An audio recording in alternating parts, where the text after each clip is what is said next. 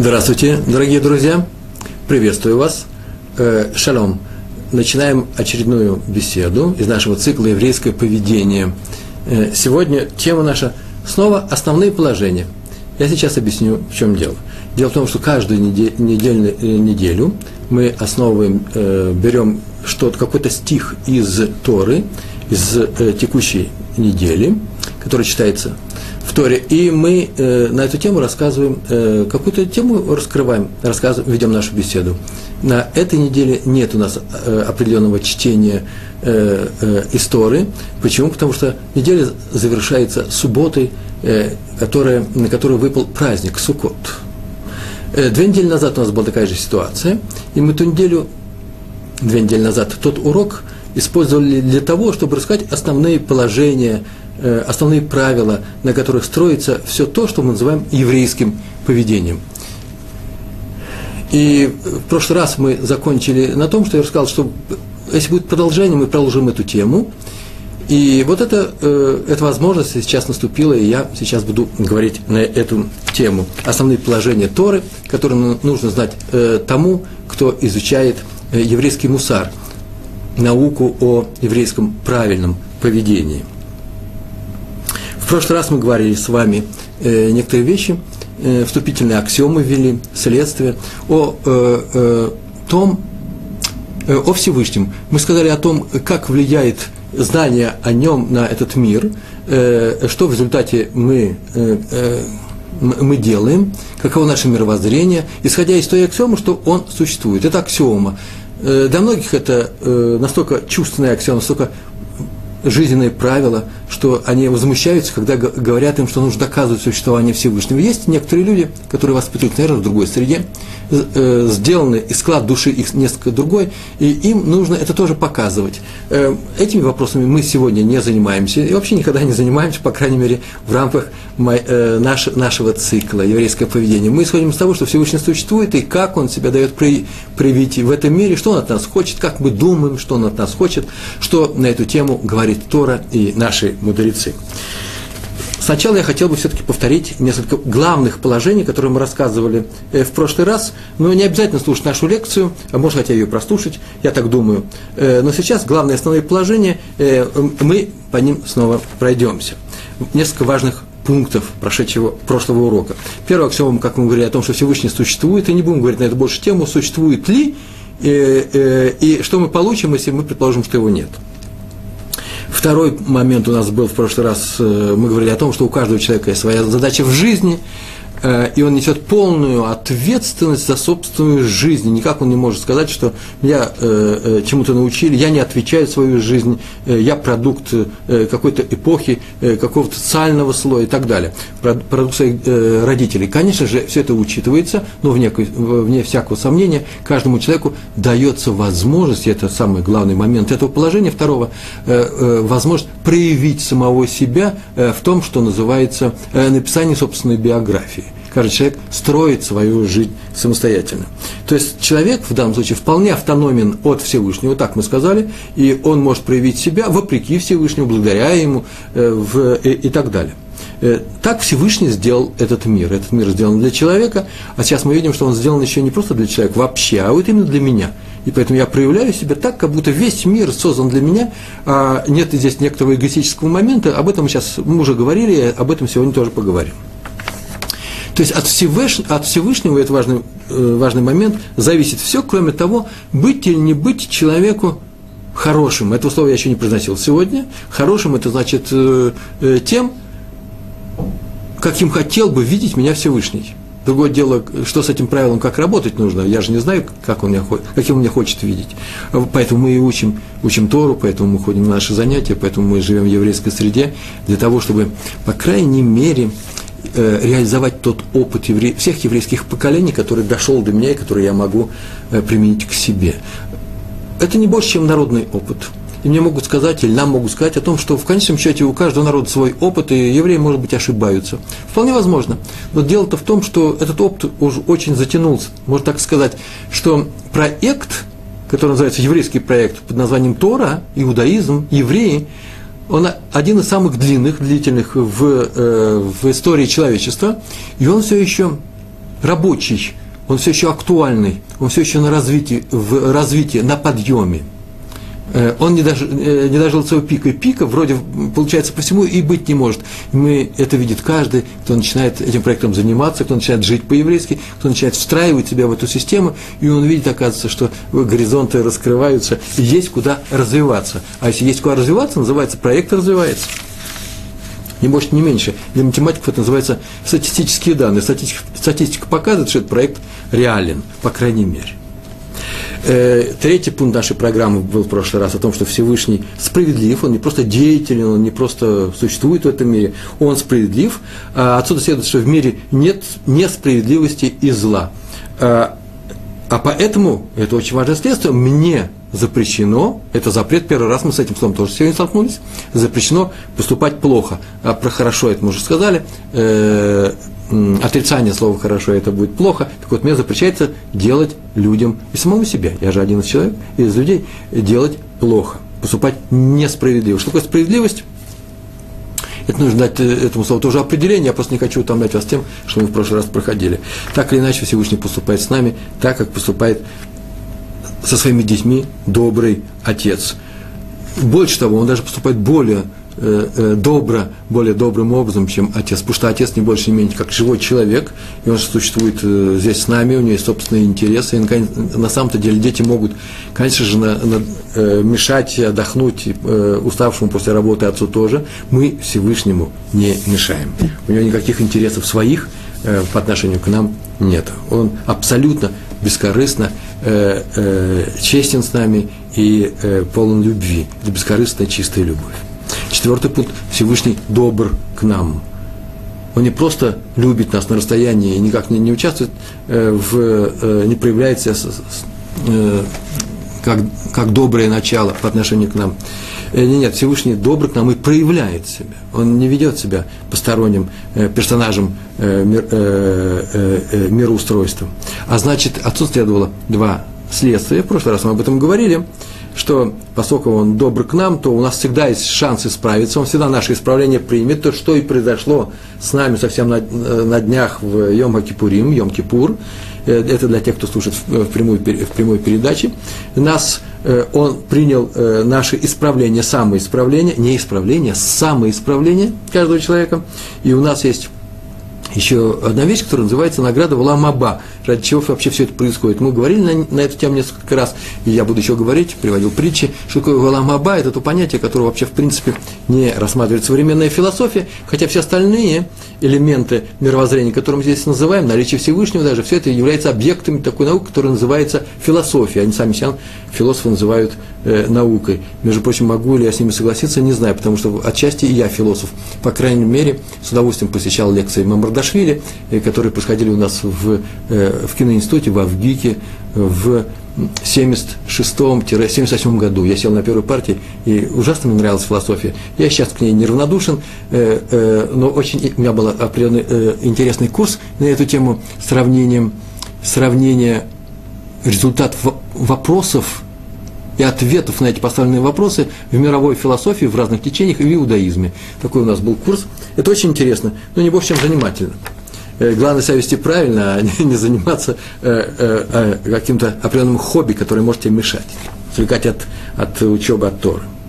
Итак, у нас есть две вещи, он дает нам возможность исправиться, и у нас есть награда в виде Олам Аба. Понятие этой философии не рассматривается, оно очень важное.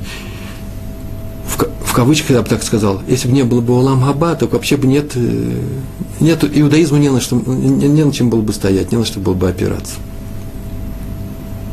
Как сказал бы любой ребенок, или даже не ребенок, а плод в животе у матери, если там после родов нет ничего, и нас сразу хоронят после 9 месяцев жизни, когда мы живем в животе у нашей мамы, просто человек умирает, то и не стоило там жить, сказал бы любой из этих детей. Он живет там для того, чтобы вырасти, чтобы выйти, и здесь функционировать как человек, не как плод, а как человек. Так вот, по отношению к Олам Аба мы не что иное, как плод, который набирается жизненных соков, а именно тех хороших дел, которые мы сейчас делаем. Только по одному параметру мы будем оцениваться в конце жизненного нашего пути. Из этого следует следующие вещи. Каждый ведет свой диалог со Всевышним, Я могу повторить. У каждого свой диалог со Всевышним. И если кто-то ведет свой диалог с Всевышним, я не имею права туда встраиваться, мешать, редактировать его, влиять на это. Только с разрешения двух говорящих, с разрешения Всевышнего и того человека, который живет в этом мире. Жить в этом мире называется вести диалог, а именно делать каждый раз какой-то выбор. Выбор между тем, что, если говорить совершенно простым языком, очень простым, не даваясь подробности, делать выбор между «хочу» и «должен». Так вот, навязывать чужой выбор, в принципе, не приветствуется это, нельзя сказать, что нельзя, в некоторых случаях можно, и мы об этом говорили и будем еще говорить. А второе, главное, что каждый ведет свой диалог со Всевышним, и в этом диалоге никого нет. Не то, что они приходят ко мне и говорят: слушай, Рувен, я тебе сейчас помогу, я тебе отвечу при Всевышнем, я буду адвокатом на том суде, в котором сейчас тебя судят. Адвокатуры нет. Я сам отвечаю за свои дела, это раз, а во-вторых, нельзя будет покрыть мои дела чем угодно, любыми объяснениями. Все будет учтено, исходя из того, что знал я, в какую ситуацию оказался я и что я мог сделать. Это очень важный момент. Итак, каждый ведет свой диалог со Всевышним, и в этом диалоге нет никого, кроме меня и Всевышнего. В мире есть все, а в моем диалоге только я и Всевышний, я отвечаю за свои дела. И причем это не ответ в конце жизни, там, на страшном суде, а это не что иное, как ежесекундное ощущение, так как мы говорили на эту тему, еще будем говорить, каждый раз, когда я попадаю в какую-то ситуацию, он эту ситуацию поворачивает таким образом, вводя каких-то новых персонажей, вводя какую-то новую ситуацию, делая ее приятной и неприятной, таким образом, чтобы я исправил то, что у меня не получилось, или реализовал то, что я должен был реализовать в предыдущей ситуации. Сейчас я это объясню. И второе следствие: каждый обязан помочь другому в его диалоге со Всевышним. Помочь, но не мешать. И мы еще говорили о том, что каждый человек выбрал сам старт своей жизни, ее условия и так далее. Я просто не хочу это второй раз говорить. Еще мы будем говорить о награде и наказании. Есть такое слово, как награда и наказание. Сейчас можно уже сказать, что на самом-то деле, если серьезно, устроить серьезный урок, выслушать все мнения, устроить такой урок и опросить людей, что может быть для них наказанием, окажется рано или поздно, в конце концов, что наказание может быть только одно: показать мне, что я мог сделать из своей жизни и не сделал. Или показать в каждом эпизоде, что я мог сделать. Я соглашусь, что так и надо было поступить. Так я мог поступить и не поступил. Я не хочу сказать, что это будет чувство стыда, у меня просто отдельные пункты есть. Но, по крайней мере, ужасно больно, ужасно тяжело осознавать, что ты не сделал самого себя, что у тебя был материал для этого, а ты это не сделал. Это и есть наказание. Страшное наказание. И тем самым будет показан нереализованный потенциал, и оказывается, не все шансы, не все ресурсы были использованы, и не все выборы были сделаны правильно. Седьмой пункт прошлого урока у нас был такой, за прошлого урока: участие Всевышнего в руководстве мной. Как он участвует, это правило интересное, его нужно знать. Если выбираешь хороший путь, что такое хороший путь, я тоже скажу, если выбираешь хороший путь, понимаешь, решение хорошее, и идешь согласно с этим решением, то он тебе, Всевышний, помогает. А если выбираешь плохой путь, мы говорили об этом, он тебе не мешает. Если бы он нам мешал, то все мы стали бы очень быстро ангелами, поступали так, как он хочет, просто вел бы нас, называется, выборы без выборов, да, голосуем за одного политика. Один путь нам дается. Нет, нам дается много путей, и нужно выбрать правильный.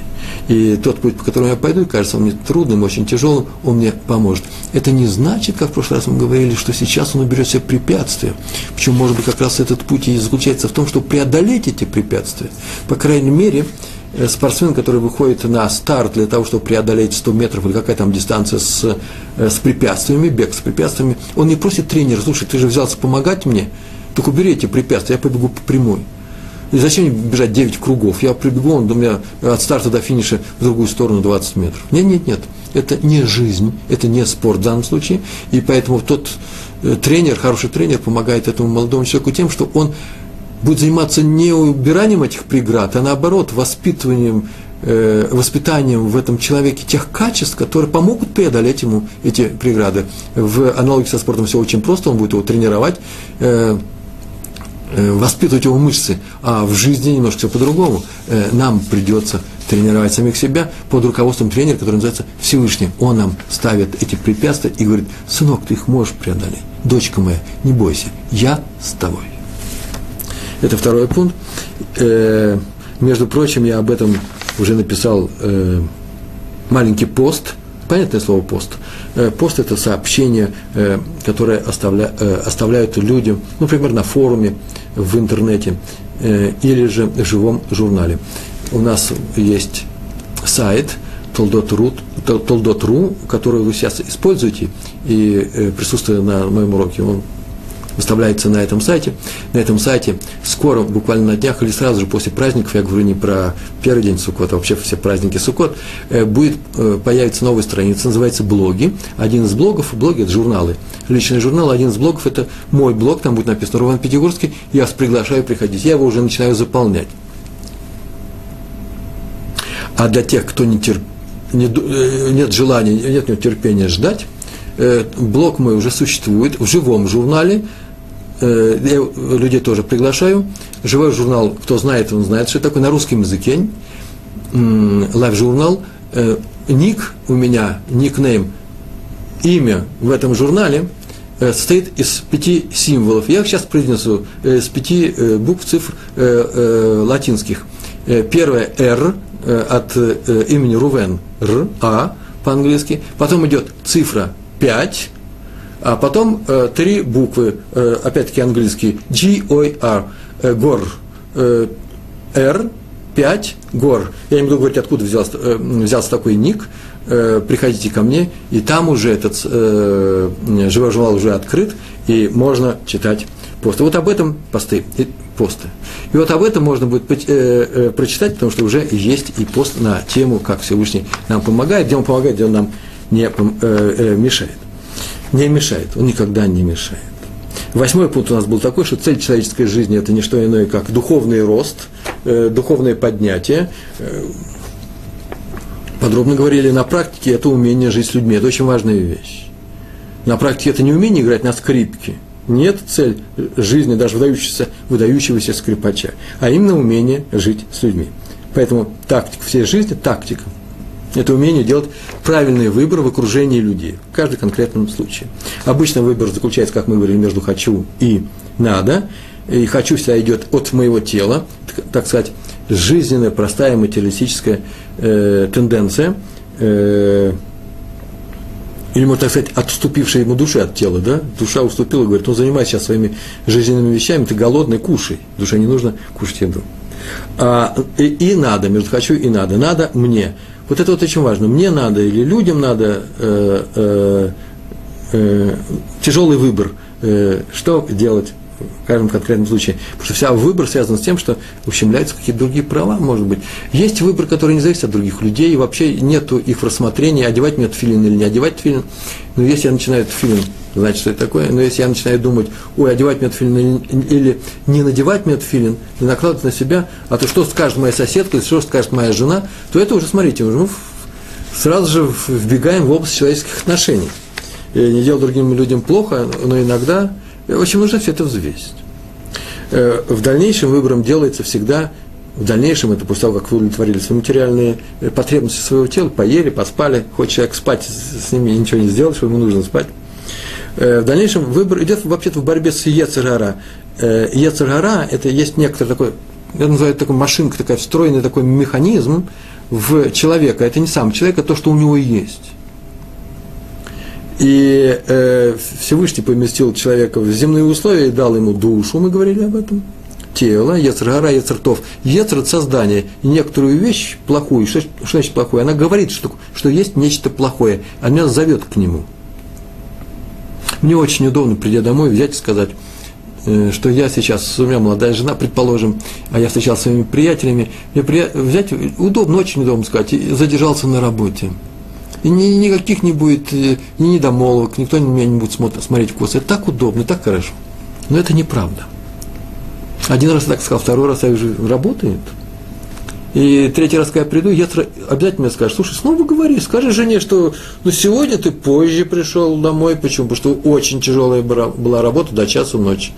И так можно вообще всю свою семью разбить. Главное почему? Потому что я начинаю делать то, что мне диктует Йецер Гара. Он же сказал, у тебя же, это же удачно, это же хорошее, этот механизм работает. Вранье работает. Сам по себе человек не родился врать. Его научил Йецер Гара. Человек родился для того, чтобы преодолевать то, чему ему учит Йецер Гара. А раз так, то мы говорили, что у человека есть душа, и в рамках наших лекций душа человека – это не человек, это то, что у него есть. У человека есть тело, это понятно уже, всем людям понятно, кроме самых маленьких детей, что у человека тело есть, это не человек, хотя мы говорим, это очень важный момент, и не будет тела, не будет человека, как и не будет души, не будет человека, но это не я, это у меня. И то же самое есть у меня Йецер Гара, Йецер Атов, это не я, это у меня. Современные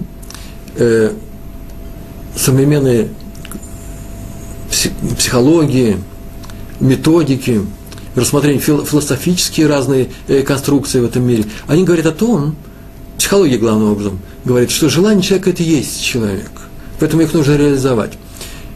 Так вот, опыт нашего народа, 30 тысяч столетий ему, он вообще-то такой самый старый и самый деятельный, он не меняется каждые 12 лет или 11, говорит о том, что у человека есть желания, но всегда нужно ими уметь управлять. Я не сказал, что их не нужно слушать. Если я на самом деле хочу кушать, нужно задуматься на эту тему, что нужно мое тело накормить, оно ослабеет. Или нужно спать. Или нужно обзаводиться семьей.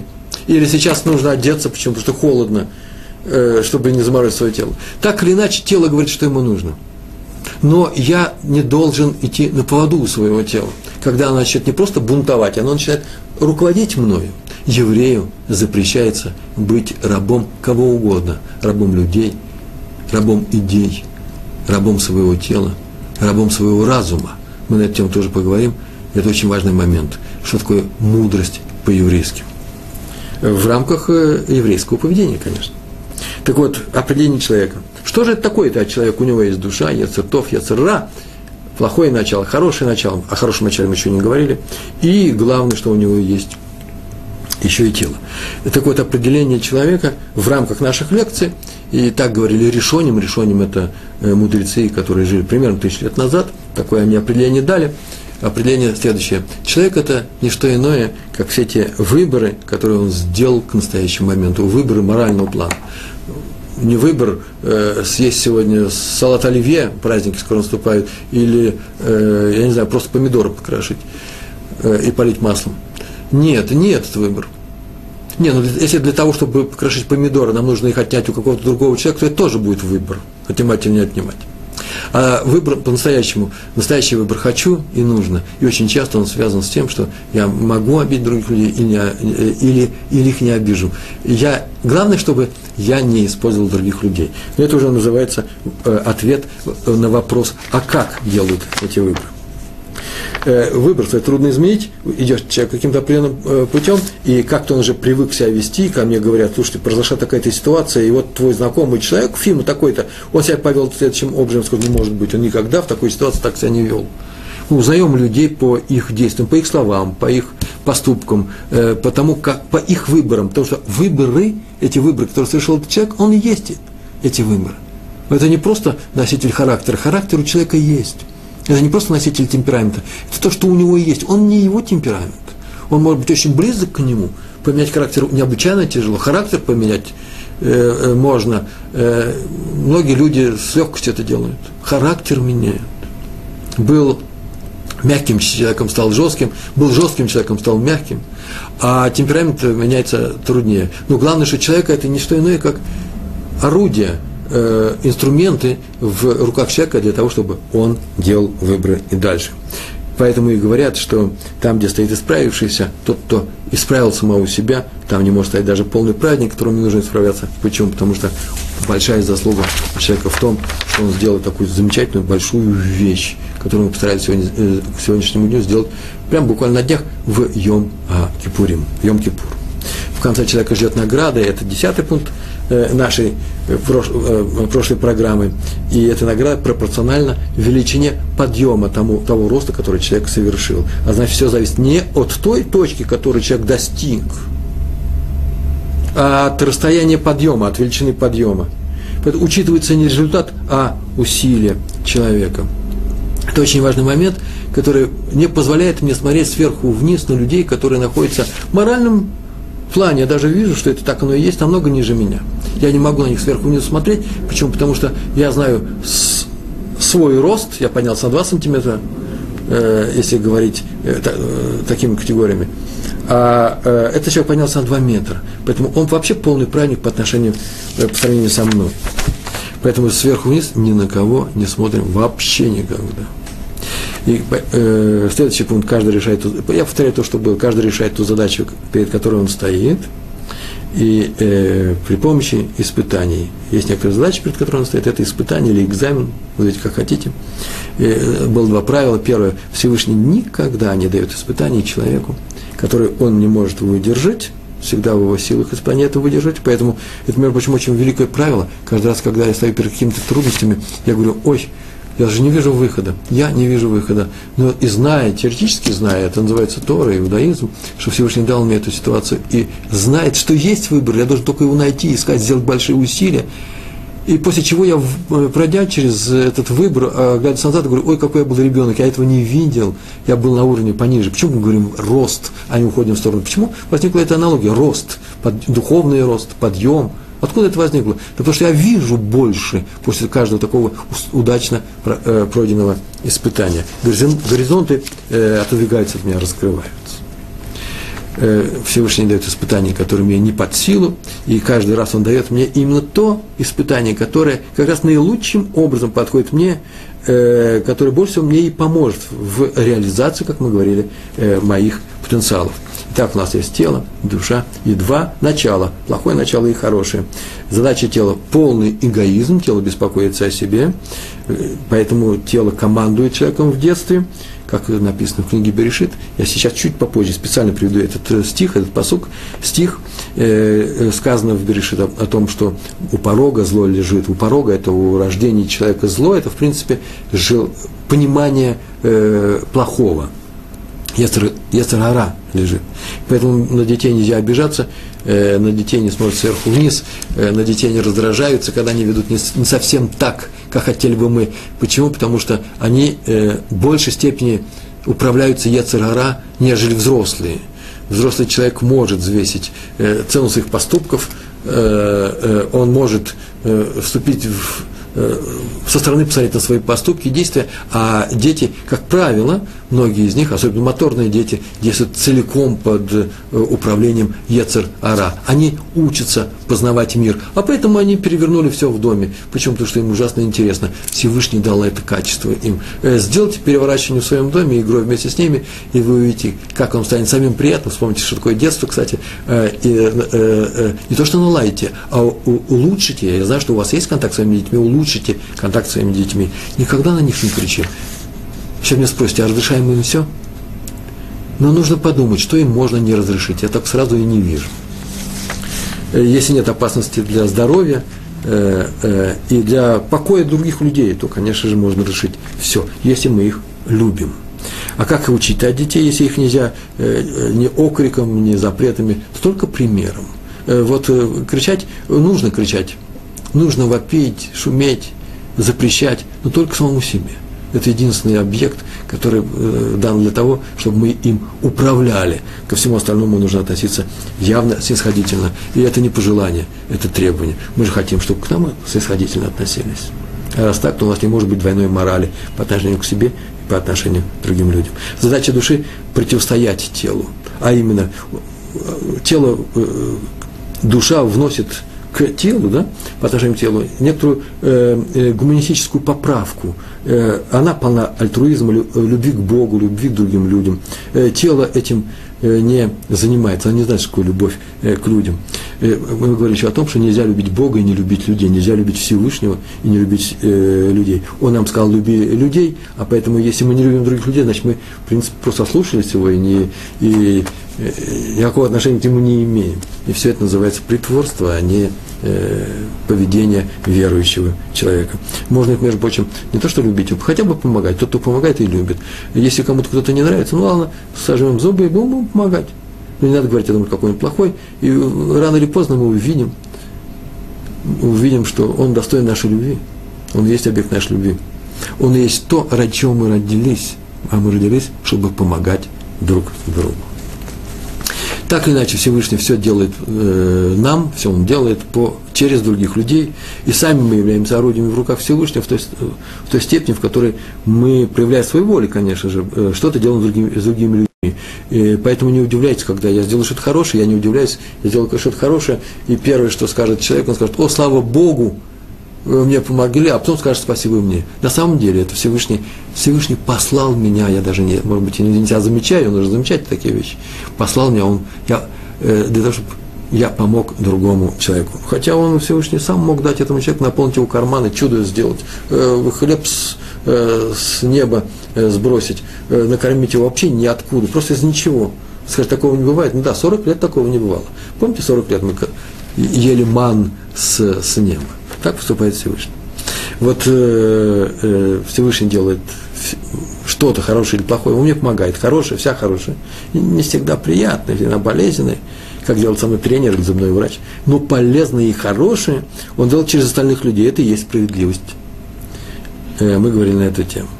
Итак, Всевышний показывает мне путь, как тренер показывает, планку ставит, а я беру эту планку или не беру. После чего он говорит: «Сынок, не расстраивайся, сейчас мы сделаем новую тренировку, ты эту планку возьмешь». Я ее беру снова. Поэтому у нас есть два диалога. И примерно это мы уже заканчивали в прошлый раз урок о том, что есть два диалога. Первый диалог у нас между мной и Всевышним. В этом диалоге никто не участвует, кроме меня и Всевышнего. Второй диалог между мной и внутренний диалог между мной и моим Ецером. Первый диалог говорили подробно в прошлый раз. Вся моя жизнь – это диалог со Всевышним, а диалог со Всевышним – это молитва, вся жизнь человека – это не что иное, как молитва. Если кто-то скажет, что он не умеет молиться, или он не понимает, что такое молитва, ну, не надо ему говорить, что Пятигорский объяснил, что ты не прав. Просто, может быть, нужно задуматься на эту тему. Он молится и говорит, что я не молюсь. Как на одном из уроков пришел к нам молодой человек и сказал: я ничего не знаю, я не вижу души, нет у меня души, я просто такое материальное тело, которое как-то ведет себя. Кто сказал, что у нас какая-то душа есть? И даже не знаю, что можно возразить на такую реплику. Это даже не атеистическая реплика. Это какая-то новая религия, которая верит в отсутствие души. Конечно, такому идолу поклоняются, такому Богу, называется отсутствие души. Так или иначе, испытанием является любой выбор в моей жизни, который я делаю.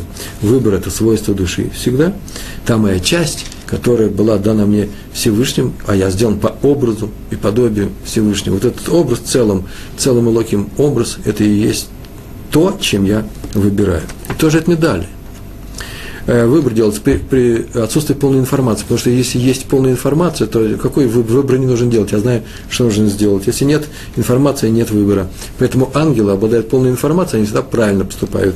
А то же самое, поэтому ангелы не являются целью творения, а природа вместе, как мы говорили в прошлый раз, шадим, да, с такими созданиями духовного порядка, которые делают плохие вещи всегда. Они все делают плохо. Из двух линии поведения все выбирают плохую. Это не йецер хара, совсем другая вещь. Но они ведут себя плохо, и поэтому у них тоже никакого выбора нет. Тоже не для них сделал мир, а он сделал для меня. Испытание каждый раз происходит на моем уровне. Если все, что ниже моего уровня, это я уже прошел, это я уже умею себя вести, 5 копеек я никогда не украду, это я в школе прошел, лучше этого не делать. Просто смешно. А все, что выше меня, эти испытания, я не могу просить у Всевышнего. Есть, так как говорят, не проси испытания у Всевышнего, потому что то, что тебе положено, он даст. А с этим испытанием ты можешь не справиться. Я не знаю тех случаев, когда человек попросил задачу не по себе, не то, что не по себе, не из своего арсенала. Ему не дали выполнять эту задачу, он ее попросил и справился. Я знаю только один случай, Авраам Авину, который должен был быть, у него была один тавкид, одна роль, одно предназначение в этой жизни, а он выбрал себе большую и справился с этим.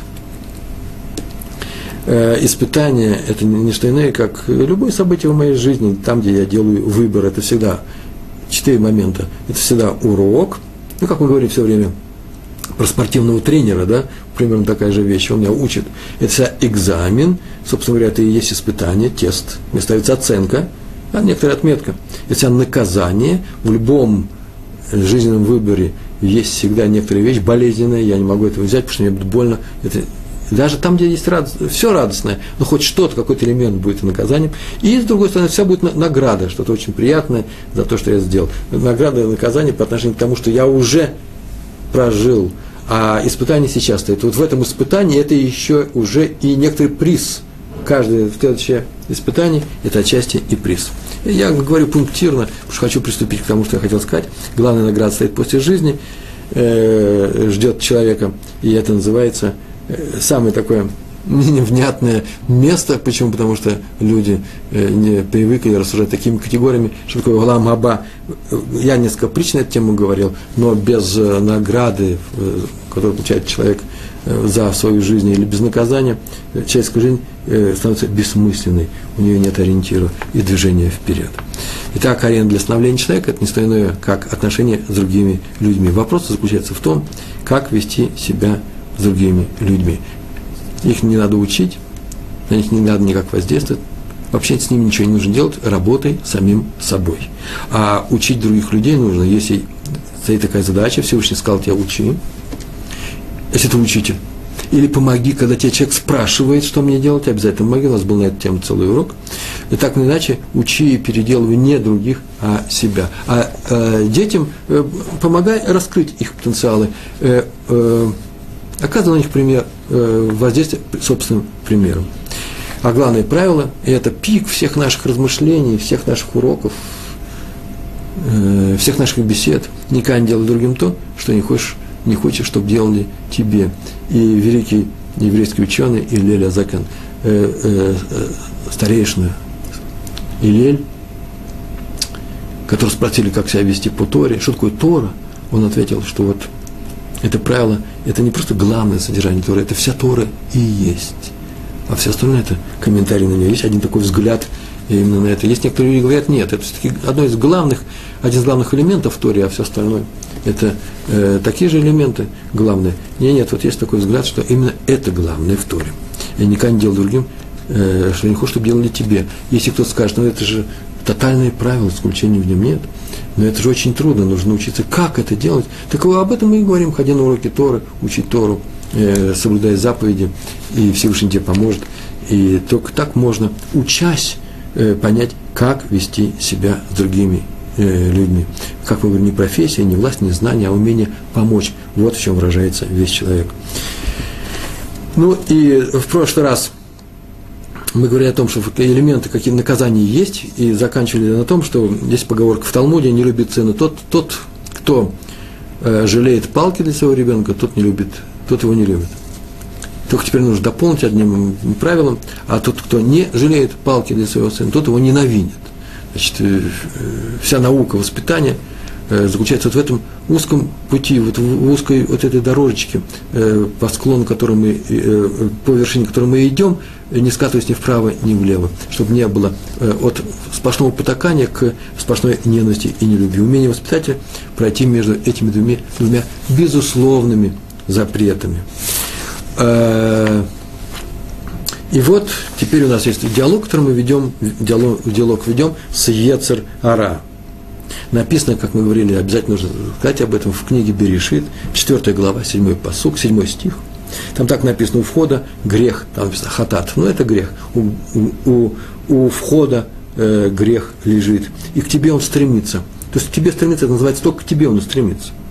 А ты господствуй над ним, это называется, что у тебя есть сила, и сила обуздать его.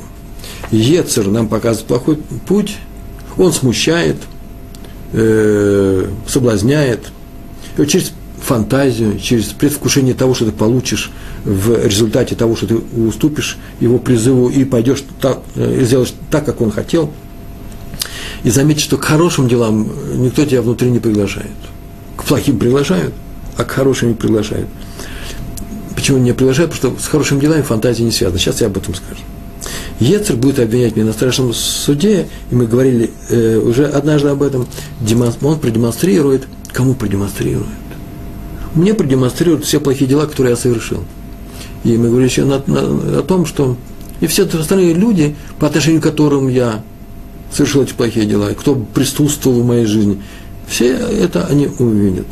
И будет мучительно больно, когда, на самом деле мучительно, когда говорить этих слов мучительно больно, когда другие люди увидят все мои плохие дела, и помыслы, вот самое интересное. Из чего я исходил, знал я или не знал, какое у меня было желание сделать этим делом, в какую сторону пойти, и что я думал, что я знал. Я не мог сказать, я этого не знал, а я думал по-другому, все это будет показано.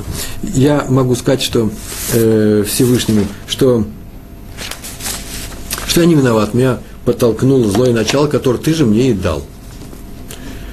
А Естер скажет: сынок, ну я так делал, так с тобой работал, так, для того, чтобы ты так не поступал, чтобы ты так не делал. Вот была моя задача. Поэтому Ецер-Ара, в принципе, неплохое создание. Говорят Ецер-Ара, потому что это призыв к плохому. Но призыв для того, чтобы что? Чтобы это преодолеть. Как тренер, который на моей дорожке расставил все эти препятствия, сказал: ну а теперь, Пятигорский, беги, 4 препятствия должен прибежать, ты умеешь бегать за 9 секунд, беги, вот я думаю, что 8,9 сегодня ты должен прибежать. И он мне поставил эти препятствия. Тот, кто проклинает свой ецер, проклинает свою душу. Такая поговорка есть в Талмуде, не совсем душу, можно так сказать, перевести, то самого себя проклинает. Поэтому ничего плохого мы о нем не можем сказать, я должен сказать, в конце концов, спасибо. И у него свойства есть. Сейчас я их перечисляю. Ецер-Ра всегда активен, всегда действует, он инициативен, он гоняется за мной. Это называется «к тебе он стремится», да? Так было сказано в стихе. Он всегда умнее меня, поэтому разговаривать с ним при помощи аргументов и убеждая не имеет смысла. Он умнее меня, не намного, но всегда. Поэтому никакими аргументами его не промешь. Он от тебя не отстанет, он не умеет отставать от человека. Он от человека отстанет только тогда, когда он видит, что его не слушают, и что ты начинаешь делать так, как ты хотел сделать. Тут он успокаивается. И самое интересное, что успокаивается, он никогда не мстителен, он не эгоист, у него нет собственного «я». Не потому, что он недостаточный, вот у тебя есть «я», а у него нет своего «я». Нет. Не поэтому. Он просто тебя любит очень. У него нет «я», у него нет желания что-то сделал для самого себя. У него есть желание накормить тебя так, чтобы ты упал. Уж если ты будешь спать, он хочет, чтобы ты спал так, чтобы все проспал. Все, что он хочет, это по максимуму. Он инертен необычайно. Он забывает все свои поражения в борьбе с тобой. Ты же борешься с ним, если ты умеешь бороться. Все и свои победы. Его всегда можно использовать даже в некоторых случаях. Он совершенно нелогичен. Как бы он очень умный. Но он нелогичен, но настолько ты нелогичен, он мне не будет говорить, он никогда не будет говорить: я вчера говорил одно, а сегодня буду говорить другое. Вот он тебе с другой скажет: а ты же вчера говорил вот что, чего ж ты сегодня отказываешься от этих слов? Это он тебе скажет. А просто он никогда ничего не скажет. У него нет собственного желания показать себя, выставить себя в хорошем свете. Вот тебя он научит выставлять себя в хорошем свете. Смотри, как тебя хорошо, тебя люди любят, тебя уважают. Какой почет, а как это приятно. Или другим способом: слушай, как неприятно, когда тебя не любят. Да они же тебя ни в грош не ценят, они же тебя не уважают. Ты великий учитель, они тебя не посадили в президиум. И ты начинаешь думать: ой, а действительно, правда, чужой голос говорит мне это не я, а я его слушаю. Во всех остальных мировоззренческих теориях нет такого понятия, как Ецер-Ара. Это только у евреев. Нужно научиться слышать его голос в том хоре, который мерзается внутри. Научиться, в принципе, этому несложно, научиться не слушать его, то есть услышать его и не поступать, как он нас просит. Он нелогичен, он непоследователен. Его цель у него одна – не быть логичным, не быть последовательным. У него цель одна – сбить тебя с правильного пути.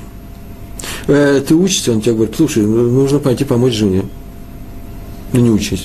Ты идешь помогать жене, а он говорит: слушай, послушай, ты ей помогаешь, а у тебя там талмуд лежит, еще что-то, поиграй с детьми. Он все тебе будет говорить все, что ты не делал полезного и хорошего из того, что тебе предлагает жизнь. У евреев Ецер всегда связан с соблюдением заповедей мицвот. Он не эгоистичен, мы говорили об этом, у него нет своего «я», тщеславия, он любит только тебя, он о тебе беспокоится. Для него это идея фикс, свет в окошке. А самое интересное, что он умеет говорить. Для того, человека, который не наделен даром речи, у которого даже фантазии мало, ясара у него внутри сидит цветастый, он обязательно распишет ему, что он получит от человека, если будет делать какие-то определенные вещи, которые нельзя делать. По крайней мере, долго с этим человеком он не будет работать. Чем проще человек, чем он не организованнее, чем больше он вступил в ясара. Ясара вообще небольшой любитель работать. Он теперь сидит и смотрит с удовольствием, как человек сам идет плохой дорогой, и не нужно его понукать. Так вот, наша задача – понукать нашим Ецер-Ара. Задача человека – бороться с Ецером, не слушать его, не вступать с ним в дискуссию ни в коем случае. Почему? Написано, ты над ним господствуешь. У него стремление к тебе, а я тебе даю силу, Всевышний говорит, я тебе даю силу его победить, тебе дана такая сила. Весь диалог с ним – это полное отсутствие диалога, старайтесь с ним не разговаривать. И он смирится. Что называется, как мы в детстве говорили, утрется и пойдет выпрашивать у тебя новые проступки. Как будто бы ничего не было. Он никогда не переживает, если он проиграл. Но нет у нас задачи, это очень важный момент, бороться с чужими яцерами.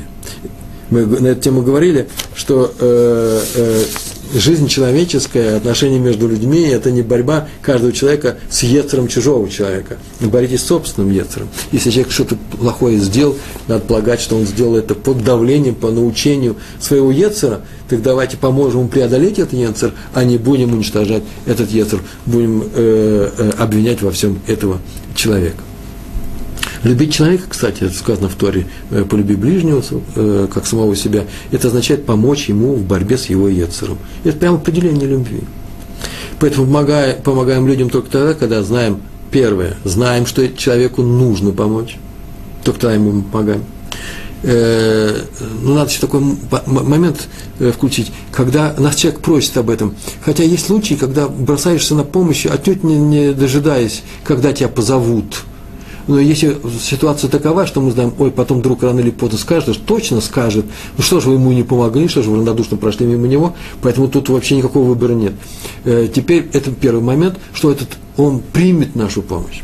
А второе главное, что мы знаем, что ему нужно помочь, что мы не придумали это, мы начинаем объяснять другому человеку, что ему нужно сделать, да он даже не видал такой проблемы, очень часто мы ее придумали. Надо еще посмотреть, почему мы что-то советуем, если мы советуем без просьбы. Что мы хотим этим самым? Показать другому человеку, что мы советчики, что мы умные, что мы наделенные опытом люди. Что мы хотим сделать? Помочь человеку или нет? Или же мы боремся с собственными комплексами неполноценности, когда хотим показать другим людям, что мы очень важны, знающие, например, знаем Тору. Сейчас мы им расскажем, как им нужно жить. Это второй момент, очень важный. Умеем помочь. Знаем как, по крайней мере. Или пользуемся авторитетом. И в этой помощи не будем блюсти свой интерес. Это очень важный момент. Это мы говорили об этом, обо всем на лекции, как слушать наших мудрецов. Вот сейчас я, когда помогаю другому человеку, я сейчас мудрец. И если я все делаю ради самого себя, или не все, хотя бы некоторую часть, то это, конечно, запрещенная вещь. Нельзя это делать, не дай Бог. Я должен помогать человеку, а не человеку, а заодно себе за его счет. А главное, что мы знаем, что он нас послушает, этот человек. И прочие пункты, которые мы учили в умении, в необходимости уметь давать советы. Если мы видим человека, который плохо себя ведет, а тут есть несколько пунктов, видим ли мы его, может быть, он себя нормально ведет, может, нам неправильно сказали, предположим, видим. И если мы видим, что он на самом-то деле просто поступает неправильно, и по Торе, и по-человечески, как угодно. По Торе по-человечески смешно выглядит, по Торе это и есть по-человечески, но, по крайней мере, очевидно, что он еще и нарушает некоторые заповеди. То что мы можем ему сказать? Что мы можем сказать человеку, который поступает с нами плохо? Что мы можем с ним сделать? Мы начинаем думать, почему он так поступил? Поступил он так, потому что его Ецер заставил. Или предложил ему, а он его послушал, он слаб, и он уступил.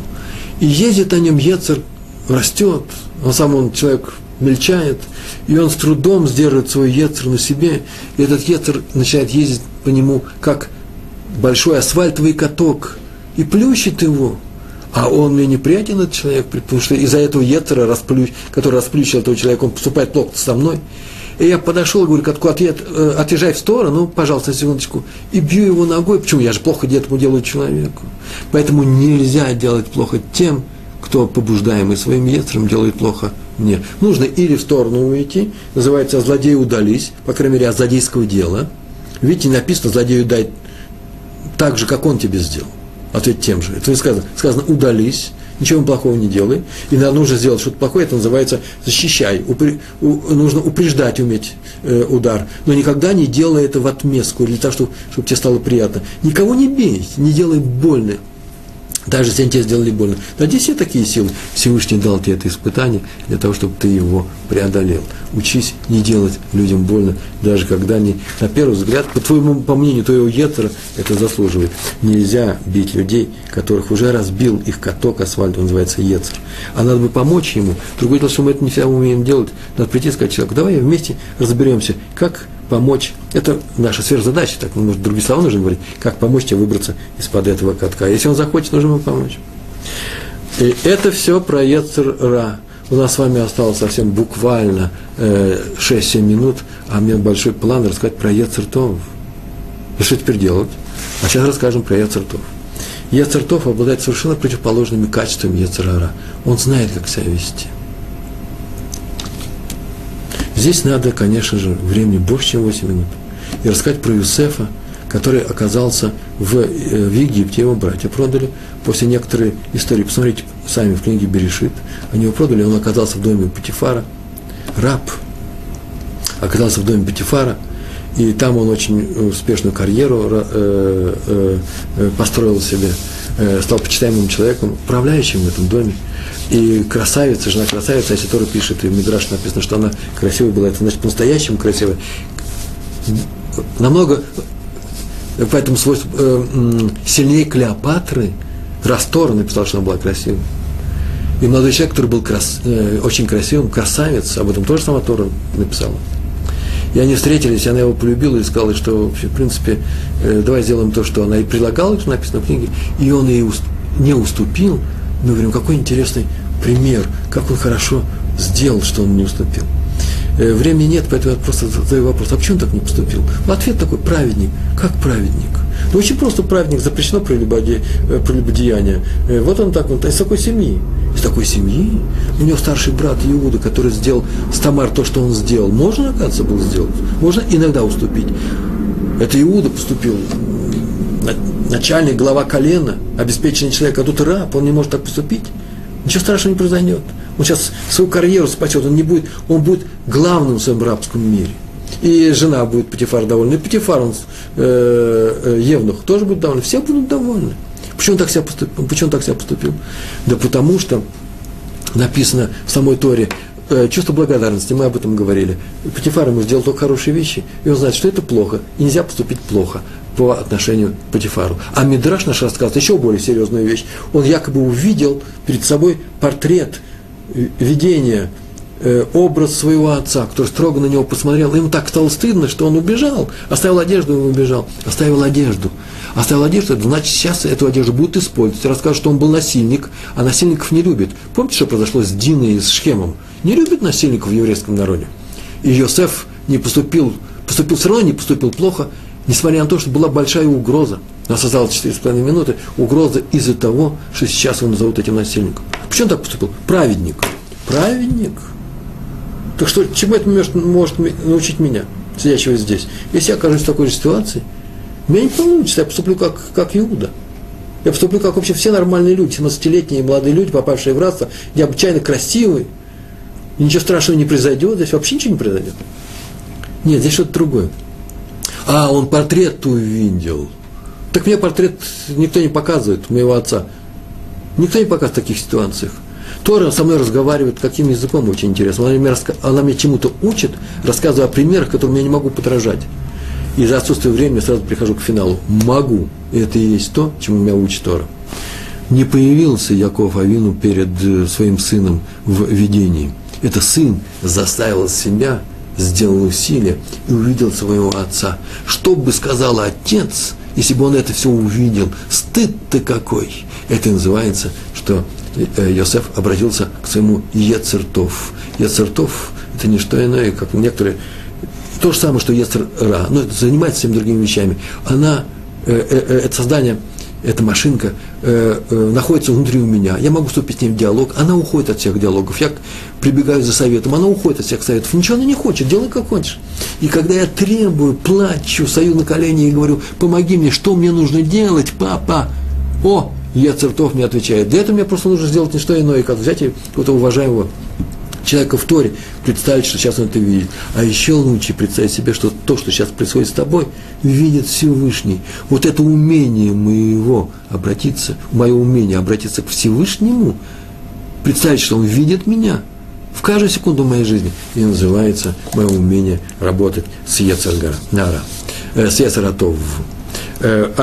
Перечислить просто несколько свойств его, которые есть. Это не вся совесть, кстати, между прочим, времени у нас не осталось поговорить про совесть. Совесть – это не что иное, как некоторая проекция общественного мнения на сознание отдельно взятого человека, на мое сознание. Общественное мнение, оно не вся может быть правильным, и поэтому совесть у меня тоже может быть правильной, не вся правильная, поэтому не одно и то же. Мацпун, совесть по-еврейски, этим не оперирует иудаизм, а иудаизм оперирует понятием Ецер-Тов.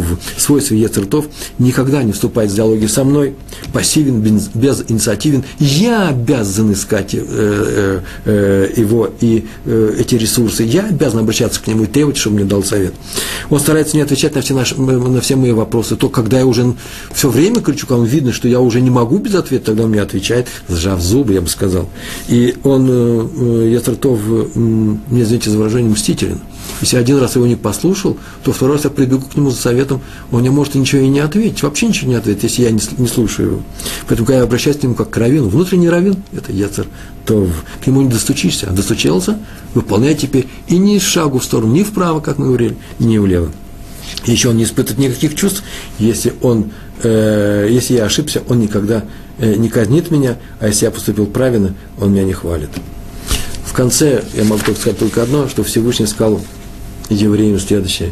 Куда бы я читаю, куда бы вас не забросил галут, рассеяние, если будете меня искать, то найдете, я вам обещаю. Я всегда с вами, только позовите. Это и есть работа с Ецер-Ра. Надо в любой ситуации знать, что меня видит Всевышний, что он меня любит.